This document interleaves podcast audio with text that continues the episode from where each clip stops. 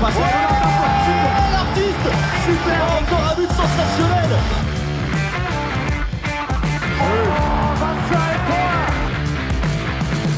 That's a brilliant bit of follow-up play by Mahe. Oh my goodness me, what a shot! Sagosen. Sagosen setter det hen! Han setter den! De er i semifinale igjen!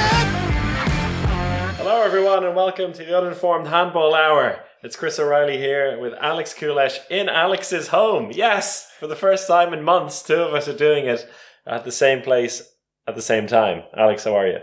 I'm really excited to talk about. You know, we got together for a reason, and as to talk about the biggest handball competition in the world. The IHF Super Globe. Yes! Screw your incredibly interesting EHF Champions League action at the moment. We have another competition starting next week. And, well, although on this podcast over the last few years we have been quite critical, mostly Brian, who is a part of the podcast for one of the interviews, mostly Brian critical of the Super Globe as a concept.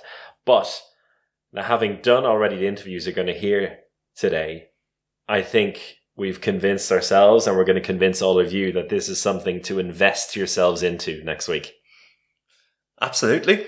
Absolutely. And I think we will just go into our first interview with Danilo Royevich from San Francisco Cal Heat that qualified from the North America and Caribbean competition.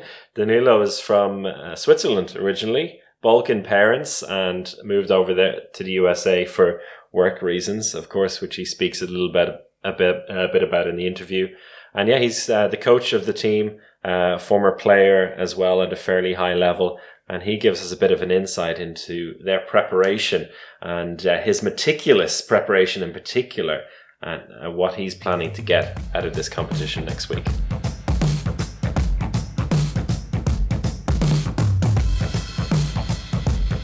Danilo Rojovic from Cal Heat in Switzerland at the moment. How are you doing? Good, good. Uh, taking some time also to enjoy my home country. So uh, yeah, I uh, yeah for now so far so good. Okay, so you're you're Swiss originally, based in California at the moment. I mean, there's a lot to go through in terms of the journey with teams like this and people like yourself. Maybe you can give us a little introduction as to who you are and, and your handball connections. Sure. Uh, I'll, I'll start with my, my roots. So I was born actually in Belgrade, Serbia. So um, so yeah, my parents are from from ex Yugoslavia. My mother from Serbia, father from Montenegro. So there is a lot of Balkan heritage in my uh, in my blood. So, uh, but somehow, you know, my father was a professional soccer player, played for Partizan Belgrade and Yugoslavia national team in soccer. So it kind of led us to Switzerland uh, when I was really young. So, uh, so I've been in Switzerland for almost 30 years. Uh, you know, did my whole uh, education, professional career there, and also handball steps. Uh, so, so I've been in Switzerland a while. Uh, started playing in the end of 90s in a small regional club in western Switzerland. played there for a few years before moving to to a much larger club, the club we are getting hosted by today, uh, Bern. Uh, it's one of the most prestigious clubs uh, in Switzerland, long heritage in you know developing youth talents in handball. So spent my youth career there um, and also my semi-professional career there because uh, yeah obviously um, you know Switzerland has a very few purely professional clubs like Kadetten Schaffhausen and Pfadi Winterthur most notably, but the rest is purely I would say uh, semi-professional. So I spent some years there uh, until some you know injuries led me to discover uh, and start the coaching you know uh, project. Um, I, I, was pretty fortunate to have first of all my father after you know finishing his soccer career became a coach. So that was like my first you know exposure to to the world of coaching and then you know i had some great handball coaches like zlatko portner um, who you might know won uh, you know the olympics in 96 so was a great coach for me you know the old uh, you know yugoslavian school uh, and some other you know minor coaches uh, from a european standard uh, who who just gave me the passion to to pursue that so i came back to my you know, regional club, um, my regional club, who was back then in the sixth Swiss league, and we kind of, uh, you know, went all on a journey up to the third league in four years. So we, we, we, we just climbed leagues very quickly. It was a great experience, and then I continued, you know, in Switzerland in higher leagues in the third and second league before landing in the US. Uh, in 2015, I, I went there for professional reasons, so no nothing handball related. Yeah uh, you know, I got an opportunity to work for a startup there, which I accepted, and somehow, you know, San Francisco had a handball club, so everything worked out perfectly. I, I thought that I would not continue handball that quick because I gave myself a little break the year before, um, you know, moving to the states. Uh, and you know, when I arrived, yeah, there was a club there. I, I joined that club gave myself a good year just to kind of observe and look at you know how the club is structured what players are available before really starting coaching Cal Heat in August 2016 and how has it been so far your journey with the with the team uh, it's been very uh, interesting because uh, you know from an organizational standpoint the club uh, back in 2016 was um, still very small. I'm not I'm not pretending that we are big today, but I would say comparatively it has evolved a lot. Like we we had just two teams, one man, one woman, um, like a small I would say board structure as well. Uh, playing a few regional tournaments, uh, like low profile ones, and today we are, as you can see, you know, uh, we are the reigning national champion uh, we play most tournaments in the US. We have two men's, two women's team, one youth team. Um, we're partnering with about 12 schools, uh, and we play the Super Globe now. So, so the, the the contrast is pretty huge between 2016 and today. Um, on you know the competitive front, the club has really evolved. Um, my team, you know, is a way more i would say definitely not still far from the professional world but i would say the the quality of players has has drastically improved um, we were lucky to get a few exceptional players in the last few years coming you know from from european backgrounds mostly but yeah that helped kind of shape uh, and and and get us to where we are today quicker than I anticipated. But uh, but yeah, it's growing amazing. Uh, the Super Globe was kind of our dream three years ago, uh, and I'm happy we we got there quick. I would say.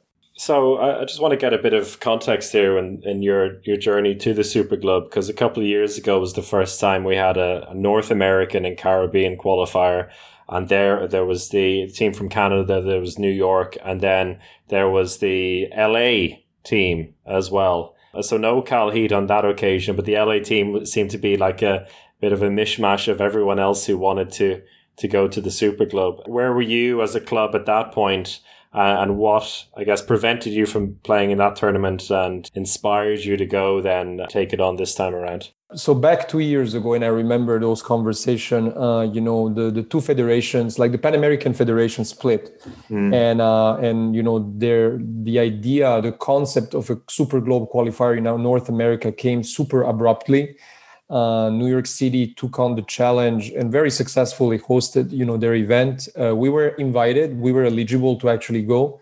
Um, however, everything happened so quickly and abruptly uh, that you know we, despite our will, uh, we there was something we had to sacrifice, um, either the that qualifier or the national championship. And I think uh, we made the good decision to to not you know waste our energy and our resources both financial and organ- organizational to to not go there. Um, obviously i wish we went there and we had you know that in plan.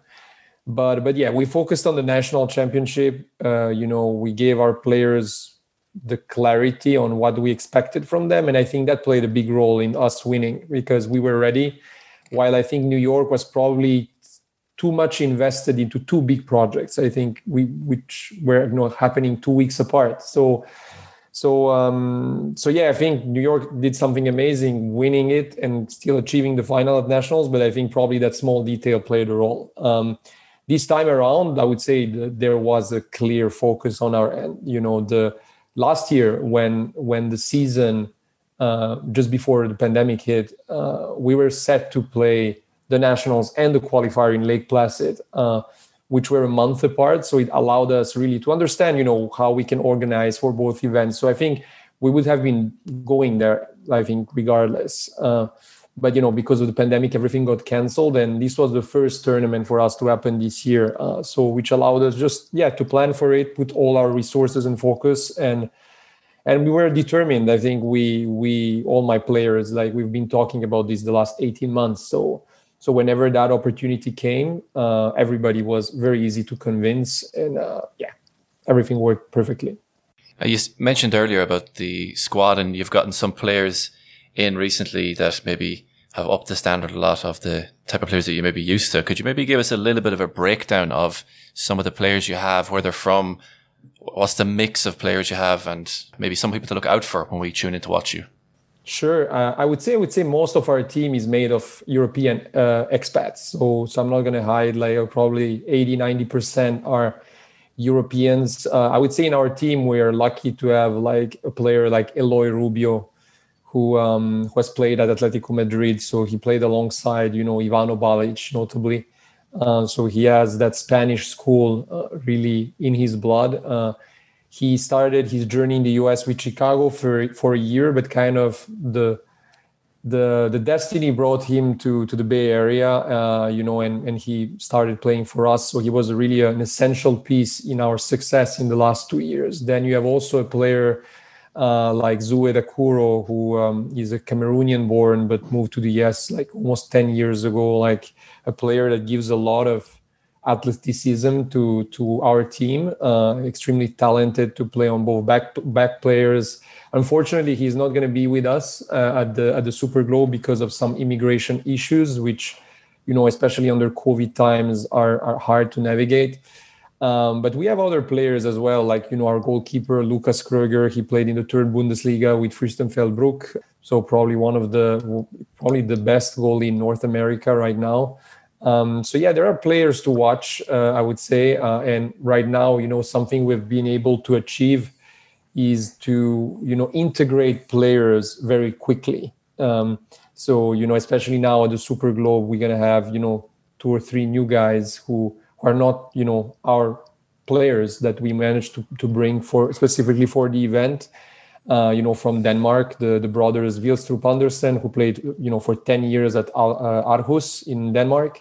Um, so they wait. You're wait. Sorry, you're bringing both of them. Yeah, exactly. That's amazing. Initially, we were supposed to bring only one, but one of our players had, you know, a family emergency, so we had to find mm. someone else who plays a defense specialist. And Ronnie Vilstrup Andersen played that for. He's just amazing, and, and I see it right now. At, at, you know him or? Well, I know both of them well. Yeah, from the the beach handball European Championship. Yeah, exactly. They're yeah, in yeah. beach, but uh, they are so amazing, and uh, and we have this kind of, and I don't know if it's my my style of integrating teams, but I'm very uh, detail oriented and i want to have things under control as a coach so for me it's really important you know how to integrate new players like in which room do they put you together how do you you know you bring them to the team and make sure that they they contribute the maximum of their capacity rather than just you know what what la did i think was a great attempt but i think bringing people from all different parts of the world or the us together is always a huge challenge and i think you need to have a proper strategy on on how to manage that. Yeah. And even with the, the New York team that went to the Super Globe, they brought some guys who were playing for LA at that championship. And, and again, it was a bit of a mishmash. And I guess there's always a big temptation to do that for a tournament like this. But um, besides a few of the guys who were bolstering the squad, most of the team are training together kind of week in, week out in California. Yeah, and I think the and I'm not saying we are perfect. I also made mistakes, um, you know, in the past, you know, and and and you you learn from those mistakes. But I think one of the things before any time before I integrate a new player, I like to know what that player, you know, what what his expectations and demands are, what what he can bring to the team before bringing someone else. So I would say in the case of the Vilstrup brothers, uh, I spent time really understanding, you know, who they are, where they played talking to them and, and, and still talking to them today right so i think it's a it's a it's a continuous process and uh, uh, something that you have to watch very carefully and closely because you want your i would say the core of your team to still feel healthy uh, while uh, you know allowing these new players to to bring the, core to another level i would say mm. And so your first game then is going to be on the 5th, which is uh, next Tuesday. Um, and you're playing against the host Al Wehda. I don't know if I'm pronouncing that correctly, but uh, the uh, the host of the of the tournament. What are your expectations for that game, or what do you expect to come up against? Uh, first, I'm expecting a, a, very hard game. I mean, we're playing against professional teams, so uh, you know, Al Wehda is just on a training camp right now in Egypt for two weeks. Uh, they are going to have two amazing players as a support for their team. You know, Frankis Mar- Marzo and uh, Angel Hernandez. Oh. Uh, so so this is uh, this is already like uh, like a huge mountain to, that we have to to to climb so i would say my expectation first of all and that's what i told my team is like i'm not expecting them to win or lose the game. Like i think we're no one probably in the handball community thinks that we are going to achieve something which is good on one hand because uh, you have no pressure. But uh, on the other i think i want us to leave a good impression. I want people to see us play a modern type of handball like you know fast transition play modern you know defense tactics constant movement constant uh, you know aggression in defense like something that you're you're like even if at the end we lose by 10 goals which might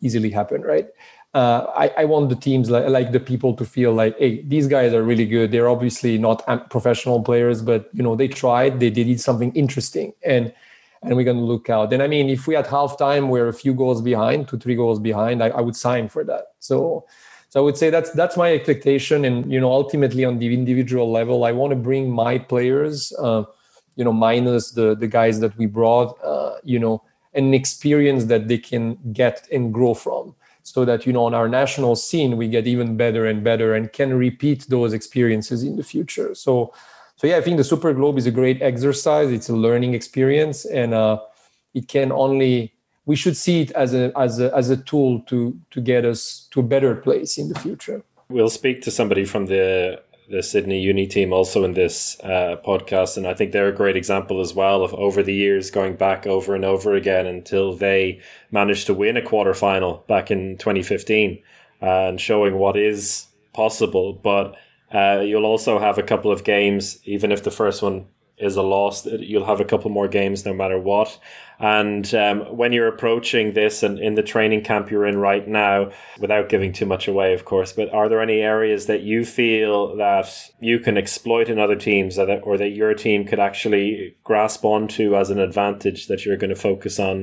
Uh, I would say something I like to play on. You know, I'm a very meticulous person, and you know, and you know, obviously, you would know that more if you knew me. But I would say uh, I, I like, even though this mountain seems very, very high, I, I, I always believe that there is a chance. You know, so I think a person who believes in his dreams and hopes, like. Uh, can be actually a pretty tough opponent because you know you never know right and and that's the way i prepare my players i'm, I'm telling them you know there is a chance but you have to work hard for it and we have to add in some elements or surprises on both the defense and offense that we can bring and i think the team is responding very positively to that. So you know without you know outlining you know strategy and everything but i think we are preparing this game like it's a game we can play uh, not a game that we're going to be losing. Uh, and you know that game is going to be lost or won at the end you know but uh, but before we are entering the court as san francisco cal heat not as a challenger not as a as a small team or an amateur team. So i believe anything is possible. So then at the end you know it's we will definitely need some luck. We'll definitely need to be in a in probably one of our best days. And and then you know if we can bring this game in in, in a close one I think this is mission mission accomplished. I think over the years, people watching the Super Globe, uh, especially some people who are maybe a little bit better off in terms of the quality of handball they watch, and some people can be very critical of the of the Super Globe. But you said at the very beginning of the podcast how much it meant to you to qualify for it, and I was looking at your Instagram beforehand, and one of the pictures of you holding a trophy, and you were talking about how would have how it, you would have loved your grandfather to see you qualified for the Super Globe and watch the Super Globe. What would you say to the people? And there's maybe some people on this podcast who were very critical of the Super Globe in the past as well. I won't say who they are, but uh, like the guy talking uh, right now. what, what, would yeah, what would you say to people who maybe are a bit critical of the Super Globe and what it means to the smaller teams like your team to be and play at this type of event? so I would actually broaden that question, even not the smaller teams, even the professional players. And I see it here. There are some players that are professional in my team that were like last year, like the Vilstrup brothers, that I didn't need to convince them at all for that. Like it's, hey, do you want to play the Super Globe? They're like, oh, oh I, of course I want to play it. Like, am I in? Like, so I would I would say it's to me. Uh, it's it's such a privilege i think being part of of something like that it's like i try to imagine that you know being like the olympics for for you know an athlete that is not part of a core country like you know i remember uh, this picture of david moussambani you know swimming at the olympics in sydney uh, he you know he was i don't know if you ever watched that that race uh, he was yeah. just swimming by himself etc and it's and it's and it's fun probably he never went there to to think about i'm going to do something but i think the the idea of participating getting there succeeding for me is is something un, like I, don't understand why you would need to convince someone this is such a great opportunity so for me, you know, I, I touched the the professional world in my in my younger career as a player, as a coach. I was never a full on professional, but like this is a this is a this is selling me the super globe is super easy. That's why like people who are critical about that, I don't really understand it. Uh, maybe it's fatigue, uh, maybe it's I don't know what it is, but I think to me, regardless of if you're a professional or an amateur, uh, and we talked it with Magdeburg, for example, recently. We had an interview with Magdeburg, and even for them, this is something special. The last time they were there was back in the years with Olafur Stefansson, with uh, Nenad Perunicic. So uh, they're super excited to be there. And I think this is the emotions and the feelings that you, as a player, or as a coach, uh, you know, should entertain. Um, for me personally, as I wrote on my Instagram, you know, that was when I talked about this with my grandfather like a year ago was like was such a dream, you know, and, and when you achieve it, you're so happy. And and and because handball is probably not something that gets me any money, uh, this is something that I, I hold dear to my heart. So achieving that together with my team was, yeah, it's it's a huge accomplishment. Finally, then you mentioned the the Olympics there and um, in just well less than seven years now, it's going to be in your backyard, uh, LA twenty twenty eight, which we've spoken about at length on this podcast a few years ago. Um, but all of a sudden, it seems to be coming up very soon, and I wonder what your thoughts are on on the USA going to be hosting that with automatic places in the handball tournament because it feels like in Cal Heat there's a lot of youth handball work going on there and and you could be developing a couple of players uh, for that event? Yeah, so I mean, first of all, the Olympics is such a great opportunity. Uh, it's happening on the West Coast too, so I think it's also a good place in the US uh, to promote the sport. I think it's mostly a sport that is promoted on the East Coast, so I think that's going to be a great platform for that. I think um, the good thing uh, about the the Olympics is, uh, first of all, the U.S. national team gets uh, two automatic bids. I think in 25 and 27. So I think they are going to get the right exposure and, and experience to get into the Olympics. Obviously, the Olympics is going to be a, a huge uh, challenge for them because it's only 12 teams, and usually it's even harder than you know World Championships. So, uh, so I would say I don't know what the expectations they are, but I don't really see them as you know, and they probably shouldn't put that pressure on themselves. But I think uh, this is probably for me the same way as the Super Globe is for us more of a reward for all the years that they are going to go through uh, until then. Um, so I don't know what their chances are. I would not bank too much on them. So hopefully you get the experience they want. But for Heat to contribute, I mean that's our biggest wish. But I think before that happens, um, there needs there needs to be a couple steps before, uh, and and that's that's probably the biggest challenge in the US right now is how do you um, incorporate or in like bring handball um, more to the grassroots, uh, you know, uh, of the of the I would say the educational uh, ecosystem in the U.S. Because currently, handball is not is, is not anywhere. Uh, you know, it's not it's not in schools, it's not in colleges, uh, at universities. So the exposure that people get is mostly through clubs, and they get it for a limited time, and and then they just move on either for work or they do baseball, basketball, American football. So so yeah, I mean, it is our goal to develop national players over the next seven years, but doing it on our own is going to be very difficult. So we need, you know, the federation to put a plan together. We need all the other clubs to do a similar program in their in their cities, so that you know it also facilitates movements between you know students right so whenever someone moves from san francisco to chicago there is already a, an ecosystem that is able to welcome him and, and directly integrate him in the in that system. But right now nothing of that is happening. So so i think until that is not set probably the us will resort to dual citizens like they have today. And and mm. then it's just you know praying that there is enough of you know players that can be able to play at that level in 228 well, it'll be on our on our doorstep before we know it. Uh, but that's brilliant, Danilo. Thanks a lot for for your time. Lovely to talk to you. Uh, enjoy the rest of your camp in Switzerland, and good luck next week. Yeah, thank you so much, guys. And uh, yeah, you you are doing a great podcast. I, I like it a lot. And uh, yeah, keep doing what you do. Thank you, mate. Thanks so much. Bye, bye, guys.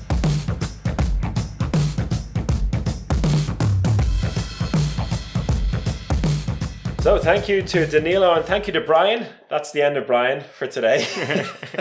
He's off uh, in the countryside in Austria while we're here in Copenhagen talking.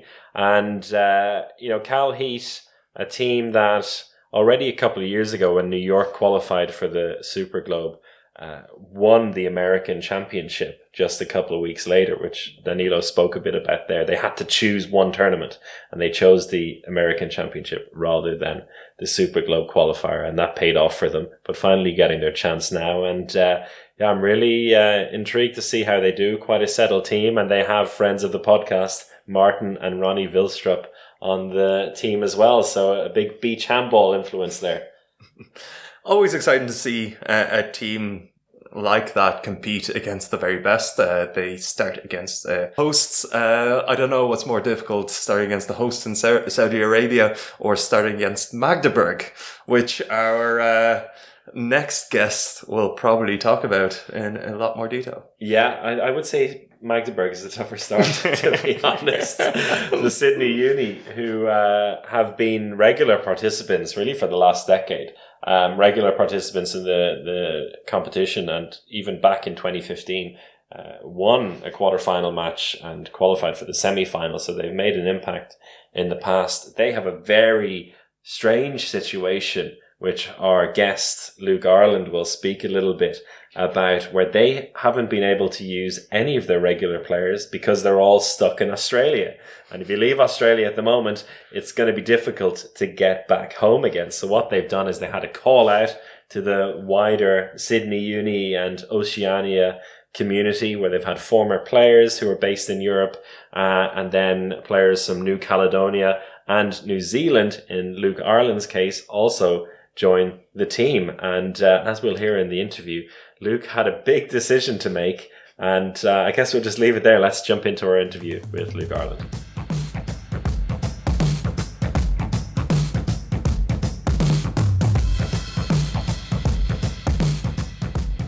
Luke Ireland, welcome to the podcast. And why the hell are you a New Zealander and not an Irishman?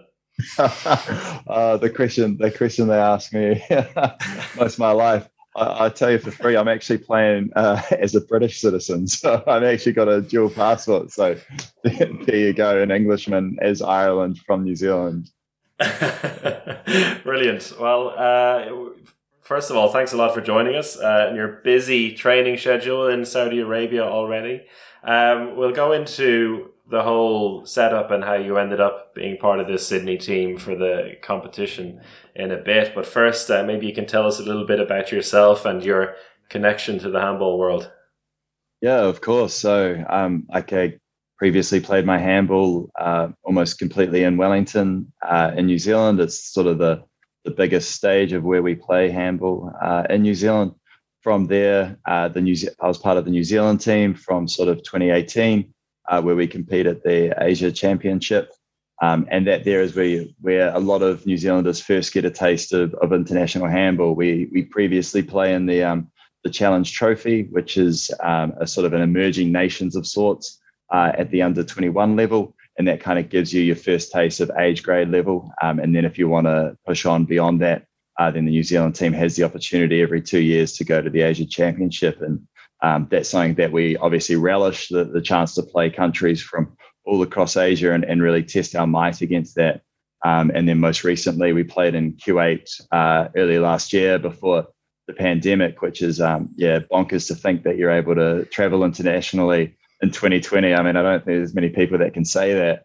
Um, and look at and just had an absolute blast there. And I was fortunate enough to pick up um, the accolade of, of top goal scorer in that tournament, which was just, you, know, for someone that, that plays as an amateur uh, for a team that trains once a week and, and then sort of plays on a Sunday um, up against some of the, the best professionals in, in the Asia region. Uh, you know, phenomenal to to see my name up there. It was really, yeah, qu- quite surreal. And um, obviously then to to get the call up a bit later on, the uh, you know this team here in, in the Super Globe is, is it's just incredible, and and it does show. I think you know the talent that's coming through. Uh, you know the Oceania scene. Um, and the fact that that the New Zealand Federation, the Australian Federation, and, and, and wider, you know, complete uh, have so much respect for the Saudi Federation to be able to, to make this tournament work. You know, all of these parties had to be linked up literally to get me sitting on this couch talking to you guys right now. You know, it's, it's phenomenal to see a, a sport uh, to be able to connect people in, in amongst the absolute anarchy of, of what the sort of world looks like right about now. So, yeah, that, that's kind of my, my connection to the sport. And what about your connection to the club, to Sydney Uni? Um, Is it just because you're close? well, tell, tell, us, tell us about how it, how it all came together. proximity wise, yeah, yeah, that's probably more than anything else. Look, I think um, you know I've, I've heard of Sydney Uni before. We we we obviously get invited to play at the Super Globe qualification, um, you know, as part of the pathway as a New Zealand club. Uh, very rarely do we take that opportunity, uh, partly because we know the powerhouses of of the Australia Federation tend to tend to win that. I know it was tight in sort of 2019, but um, yeah, that, that, like the connection just came again through the two federations, New Zealand and Australia. Uh, you know, improving the communication there, and I get a call from one of the management. They say, "Hey, how do you feel about?" Saudi Arabia, and I was like, on a good day, I, I might think about it, but for the most part, I haven't ever given myself thoughts around around what I could do there. And they said, look, well, you know, there's this tournament, there's a Super Globe, and obviously, you know, any handball player, um, you know, knows what the Super Globe is and knows knows what it represents. And so, yeah, the, the chance to actually join that, I, I to be honest, I I kind of put it off a little bit. The uh, the isolation uh, situation in New Zealand means if I were to go, I can't come back. Um, just not, it's just not possible to to go back into New Zealand. And so, uh, I'm obviously in Saudi Arabia now, so I think you know the answer to to that question, but yeah, a few few conversations with the management. Uh, you know, I talked to to my old man, kind of said, you know, do you think it, it is completely outrageous to be to be moving my entire life on about four weeks' notice uh, for three games of handball? He said, absolutely not. That's you know, this is the dream. This is this is the sport you love. It's a passion. Follow your passion, and uh, if we put that energy out there, uh, you know, good things will happen. So that's all we can do, and that's sort of how how I'm connected to Sydney and, and why I'm here today. So there's definitely a, you're hoping for a few scouts to come along and offer you a nice contract in a warm European city to play handball uh, since you can't go. Yeah, mate, I'm just looking. I'm just looking for a couch two weeks time but if, if scouts come calling, hey, that's it's a bonus as well. Wow. So like uh, with this whole Sydney uni team, it's obviously with with the situation in Australia, the the the usual group of guys who would be who would have been going and probably were still hoping to go until recently just couldn't because they wouldn't be allowed back into Australia. And so from what I've heard anyway, so Sydney Uni basically reached out to let's say the the the relatively local handball community and then also those who were a part of the club in one way or another and now based in Europe. So like uh, people who listen to the podcast will know Bevan Calvert. We spoke to him last year uh, he's part of the squad. Oh, he's there. he's there in his underwear. Say I wish it was a visual podcast now. Thankfully, thankfully we have the that bit recorded. May release it at some point. But I say hello to Bevan for us as well.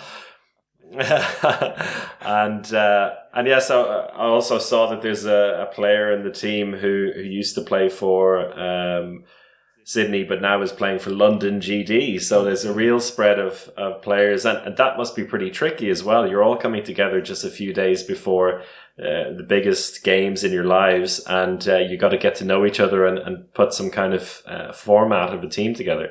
Yeah, it's it's a it's a fascinating dynamic here. It really is. I mean, you, you touched on it perfectly, right? There is just such a mixture of cultures and, and the way things are are going about it. Um, you know, yeah, Diego from from London, yeah, fascinating, fascinating chap, right? Always likes to show up a bit later to the to the team meetings when, when perhaps he should be uh, on time, but it, that's just part of his personality. And you know, other others with their uh, sort of German efficiency, no, we need to be here at this time, and and then you know all, all the kind of stereotypical Swedish politeness really really comes into play as well. Not to mention, you know, some of the, the laid back Australian New Zealand approach to to a whole bunch of things. So look, it, it is a whole mix of people, and um, yeah, you know, on the point around the the guys from Australia, you know, we're absolutely gutted to not to not have those boys with us. I think. Um, you know, we almost talk about it before the start of every training that session that we have is is you're no longer you're just representing the club, but you're actually re- representing the responsibility you had to be able to take this opportunity where others who who genuinely you know wanted to go and and did have that offer there uh, were unable to take that opportunity. So you know I know we've only had sort of two days, maybe three now that we've been working together, and we've only got two or three more before uh, Magdeburg in the first game. But you know, look, you, you just you just take each session with with that responsibility. You know, coach talks about giving hundred percent when we're on court, and, and that's you know that's not running around like headless chooks, but you know that's about making sure that your heart and your desire is there.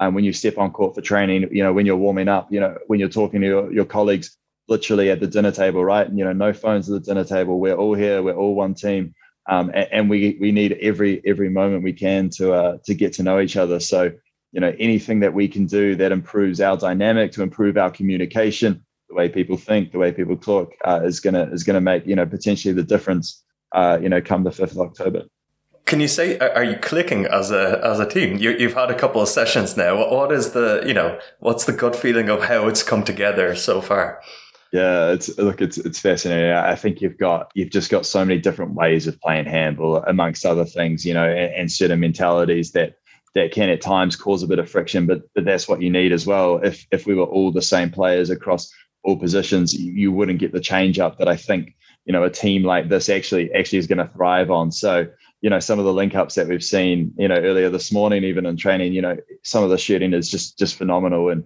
um, you know you talked about Bevan before to have have his experience and and what you know what he did last season as well. Um, I think brings a lot of presence to the team, and and you know there are guys there that are really taking lead you know, our captain Pierre is, is phenomenal, both both on court and off court. Um, and, and, I think what we've seen, you know, in these conversations, like at literally, you know, I keep talking about the dinner table, but I, I think it's massive for us that you, you, know you're sitting with a different person each each evening at, lunch or whatever, and you're just talking about, you know, what is handball like there with in, in your you know your corner of the world, and and oh, you know, what do you do outside of this? Because obviously, you know, most if not all of us are, are, are amateurs or semi-professional or whatever, so you know everyone has a life outside of that and um, it's just been cool to go on court and yeah once once the connection works man it, it just feels like something else you know you've got you, you get a the move from a you know a Spanish chap through to through to the Swede through you know to the Australian to New Zealander to you know uh, it's it's it's just something else. And so you mentioned it there. Magdeburg is the, the first game, and you couldn't have been given a, th- a tougher start. I think it's fair to say uh, given the form they're in this season. And uh, I mean, I think it's always hard to to approach it in a way that looks at the result, particularly for the first game like this. But it is going to be, you know, uh, at least three games, no matter what happens. So, what is the what is the approach for the team at the moment? Uh, what kind of targets are you setting yourself? Not necessarily scoreline wise, but what do you want to get out of this week? Yeah, of, of course. I think uh, if we were doing it completely on on scoreline and measurements, it might be a, might be a bit of a, a, a, tough a tough few weeks for us. But but look, you know, we're just again we come I came back to the, the responsibility that we have as Sydney Uni um, as players that that maybe don't have the closest connection to the club. Um, we're just there to to actually put put hundred percent in. It's it's almost a, a self reflection at the end of the tournament. Is that is that when you sit up and you say, okay you know, we played these three games. These are the results. We look back on the footage. can you honestly sit up and, and look at everyone in the eye from you know the people that are supporting you your friends and family to your teammates that are sitting there with you can you honestly say that you gave 100% that that and that doesn't mean you you are faultless or, or, or whatever else it just means that when you were in the moment you were in the moment and you were doing what you can and and look that's the mentality we have to take i think you know coach said at the start that that we were all you know all winners to begin with and that's and that's you know i, I fully believe that because to, to get here took an absurd amount of of logistical um, and at times sleepless nights to to be able to to get yourself here. So you give yourself every opportunity to then be able to um, actually actually push through it and, and to take this opportunity. So success for us, man, is is honestly you just sit there and you go right. I went I went on court against Magdeburg and I took that shot from you know nine and a half meters. Maybe it was caught and there was a fast break thereafter but hey, you know that that's the game that I want to play. You know, I want to take them on one on one. I want you know draw and pass or, or whatever else. You know, it's it's it's not going to end uh, with a zero next to our name, and so there are going to be positives that we can take out of the game. And and I think you know at the end of the tournament, you just have to look back and say that was all I physically could have done. Given also the the four weeks notice period, maybe you give yourself a bit more prep and uh, you can hold yourself to a higher standard. But um, yeah, got to be cognizant of that as well. We'll definitely be keeping an eye out on that top scorer list uh, for your name on it, just just in case. and, um, I want to ask you because uh, when we we set up the uh, the chat in the first place, we did it through uh, a mutual friend and another Wellington handball legend, Aaron Roxburgh, who who said that uh, you're part of a, a handball dynasty, the Ireland family. And uh, so maybe you could tell us a little bit about that because all, uh, what all your siblings uh, and your parents are involved. Yeah, yeah. So um, for those that follow New Zealand sport, I, would probably consider the Irelands the uh, the poor man's version of the Barrett brothers uh, in, the, in the handball scene. So uh, yeah, me me as the oldest, that kind of paved the way for for what for what handball ended up becoming uh, to our family. So, you know, starting in 2012 in the um, Challenge Trophy in, in, Samoa, I think, you know, all of my siblings and family came came and, and watched and actually said, you know, wow, what, what a sport. It, it, takes you to these, you know, beautiful places of the world and, and you get to travel and, and you get to play a very physically demanding, um, but at times very beautiful sport. And, and so that sort of got the itch. Um, my younger brother, Harry, then then picked it up and, and, and he became um, part of the New Zealand under 20 team to go into the New Zealand team. Uh, my sister then picked it up and, and played in the uh, the tournament there again, and, and and she then went to Bulgaria as part of a the team that wins the uh, the IHF Challenge Trophy.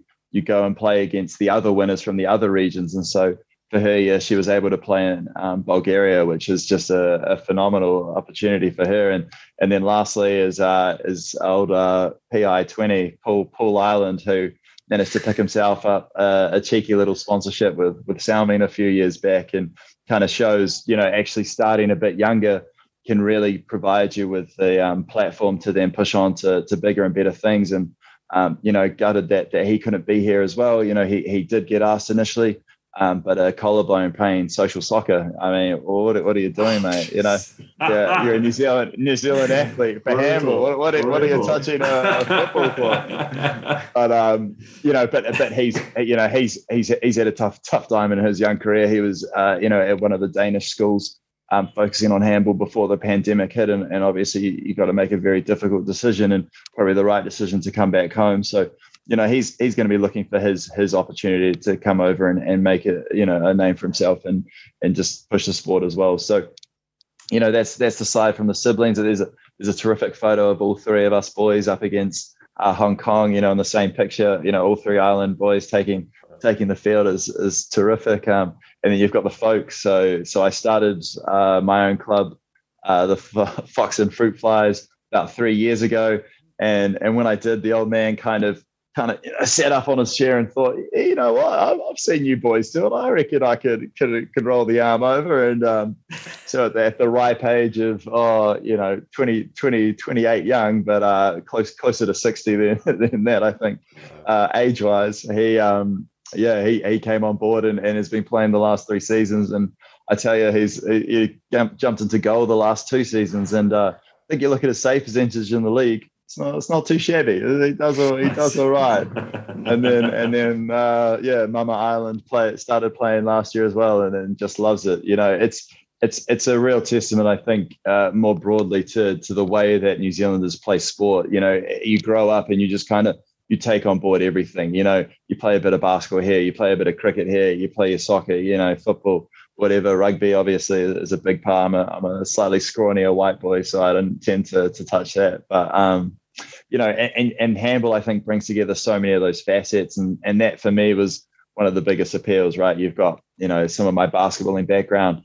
Um, with you know used to be a fast bowler for cricket, you kind of can merge those together um, and and that way I don't have to shoot a basketball, which was was never my forte. So, you know, I think it's I think it's a real testament to to the uh, attitudes that, that Kiwis can have to just pick up a new sport and run with it.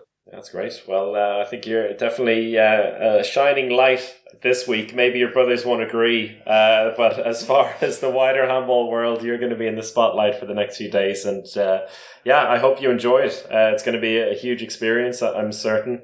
And uh, I hope you all have a good time for the rest of the camp and good luck on Tuesday, right, against Magdeburg. Yeah, no, I appreciate that. Thank you very much for your so, time, thank fellas. you, Luke.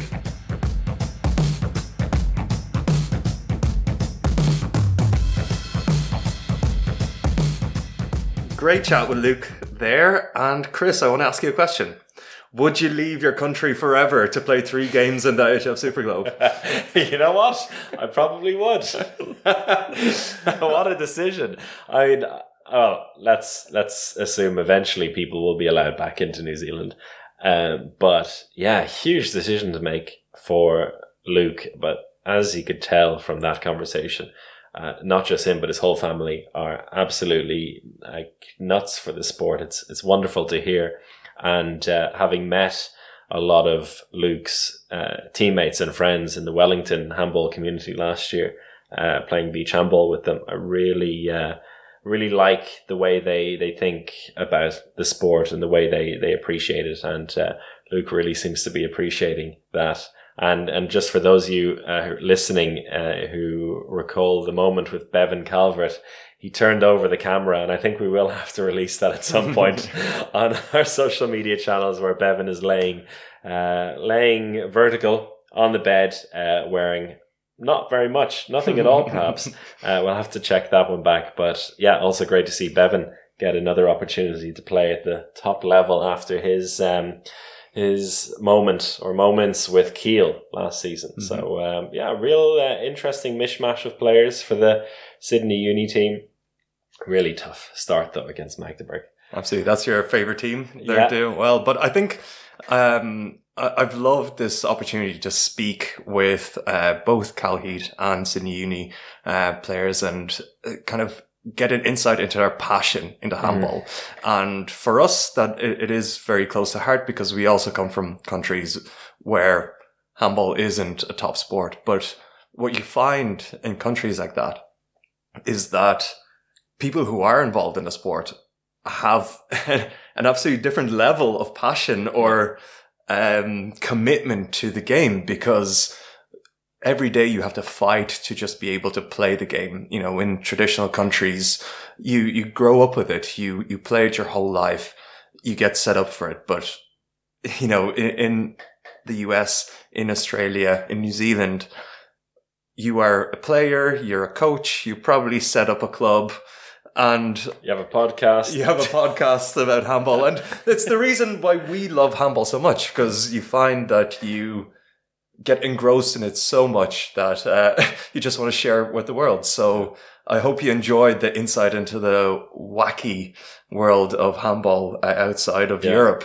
Um, and something, and it's something to bear in mind as well when watching these games next week, and just like putting that into perspective. And, and for them, this is going to be like this is an opportunity that many of them won't have dreamt of.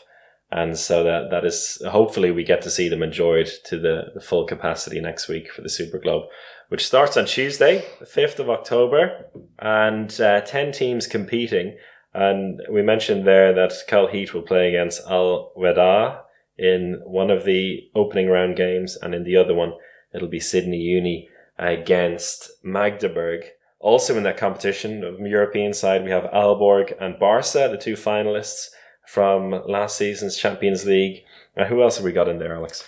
Um, I think an interesting team to look out for is, of course, Zamalek from Egypt. You know, building on the success of the Egyptian team, they're very, they're a very strong team. They have, uh, they have big names like El-Deraa and El-Ahmar to look out for, but they do play Barcelona in that quarterfinal. But, you know, this season, uh, Barcelona aren't quite what they. I, I won't say that they'll lose to Zamalek, but it will definitely be an interesting game.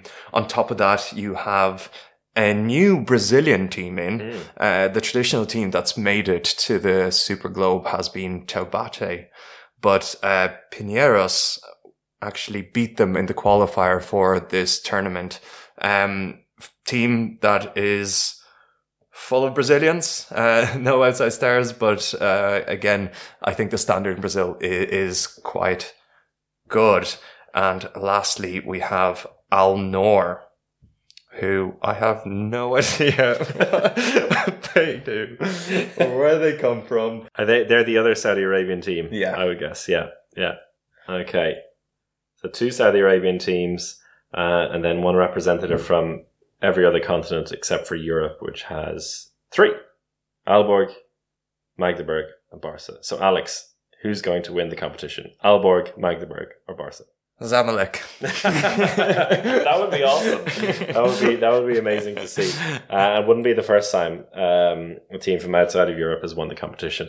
Uh, I have a feeling it'll be uh, one of Aalborg or Magdeburg. I think they'll be taking it uh, pretty seriously, and, and Danilo spoke a little bit about that as well. It's a great opportunity for those two clubs.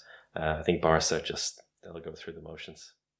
But I think they'll go through the motions By scoring and, 40 goals a uh, score 40 goals a game and use it as, you know, use the first few games of this tournament to relax. And then I think it will be a Barcelona Magdeburg final. Um, we've seen the German clubs have come into this competition. Füchse Berlin, they, they really talk to it and, um, Magdeburg are in a lot of good form. So Magdeburg, Barcelona final, but Barcelona to uh, Okay. win it. Nice. Barca lost in midweek in the Champions League, and what was a great round three of the Champions League. And uh, we'll just go briefly on that because uh, we put together a power ranking just ahead of it. Five teams in it, three of them lost their game, one of them drew. So, uh, do you want to give a little hint as to what the next power ranking is going to be after a wild week in the Champions League? To be honest, I have no idea. We, we, we, we just discussed it, but that might completely change in my mind. But Okay. look out for Vardar. They're back. Vardar are back. Um, just one more thing I want to mention before we go. Uh, I think it's a really nice story. Uh, it's come out of Sweden and uh, close to my home in Gothenburg. Is that uh, Louis Sand, who uh, is a trans male, has made his debut in Sweden's second tier in the Allsvenskan, which I think is pretty amazing. Uh, Sand, who played up until 2018 for the Swedish women's national team at the Euro, and uh, I think had 100 caps for them, uh, has over the summer been training really hard and uh, is now playing uh, in the second highest level in Sweden, which is amazing. Uh, really great achievement just to, to play at that level for anyone.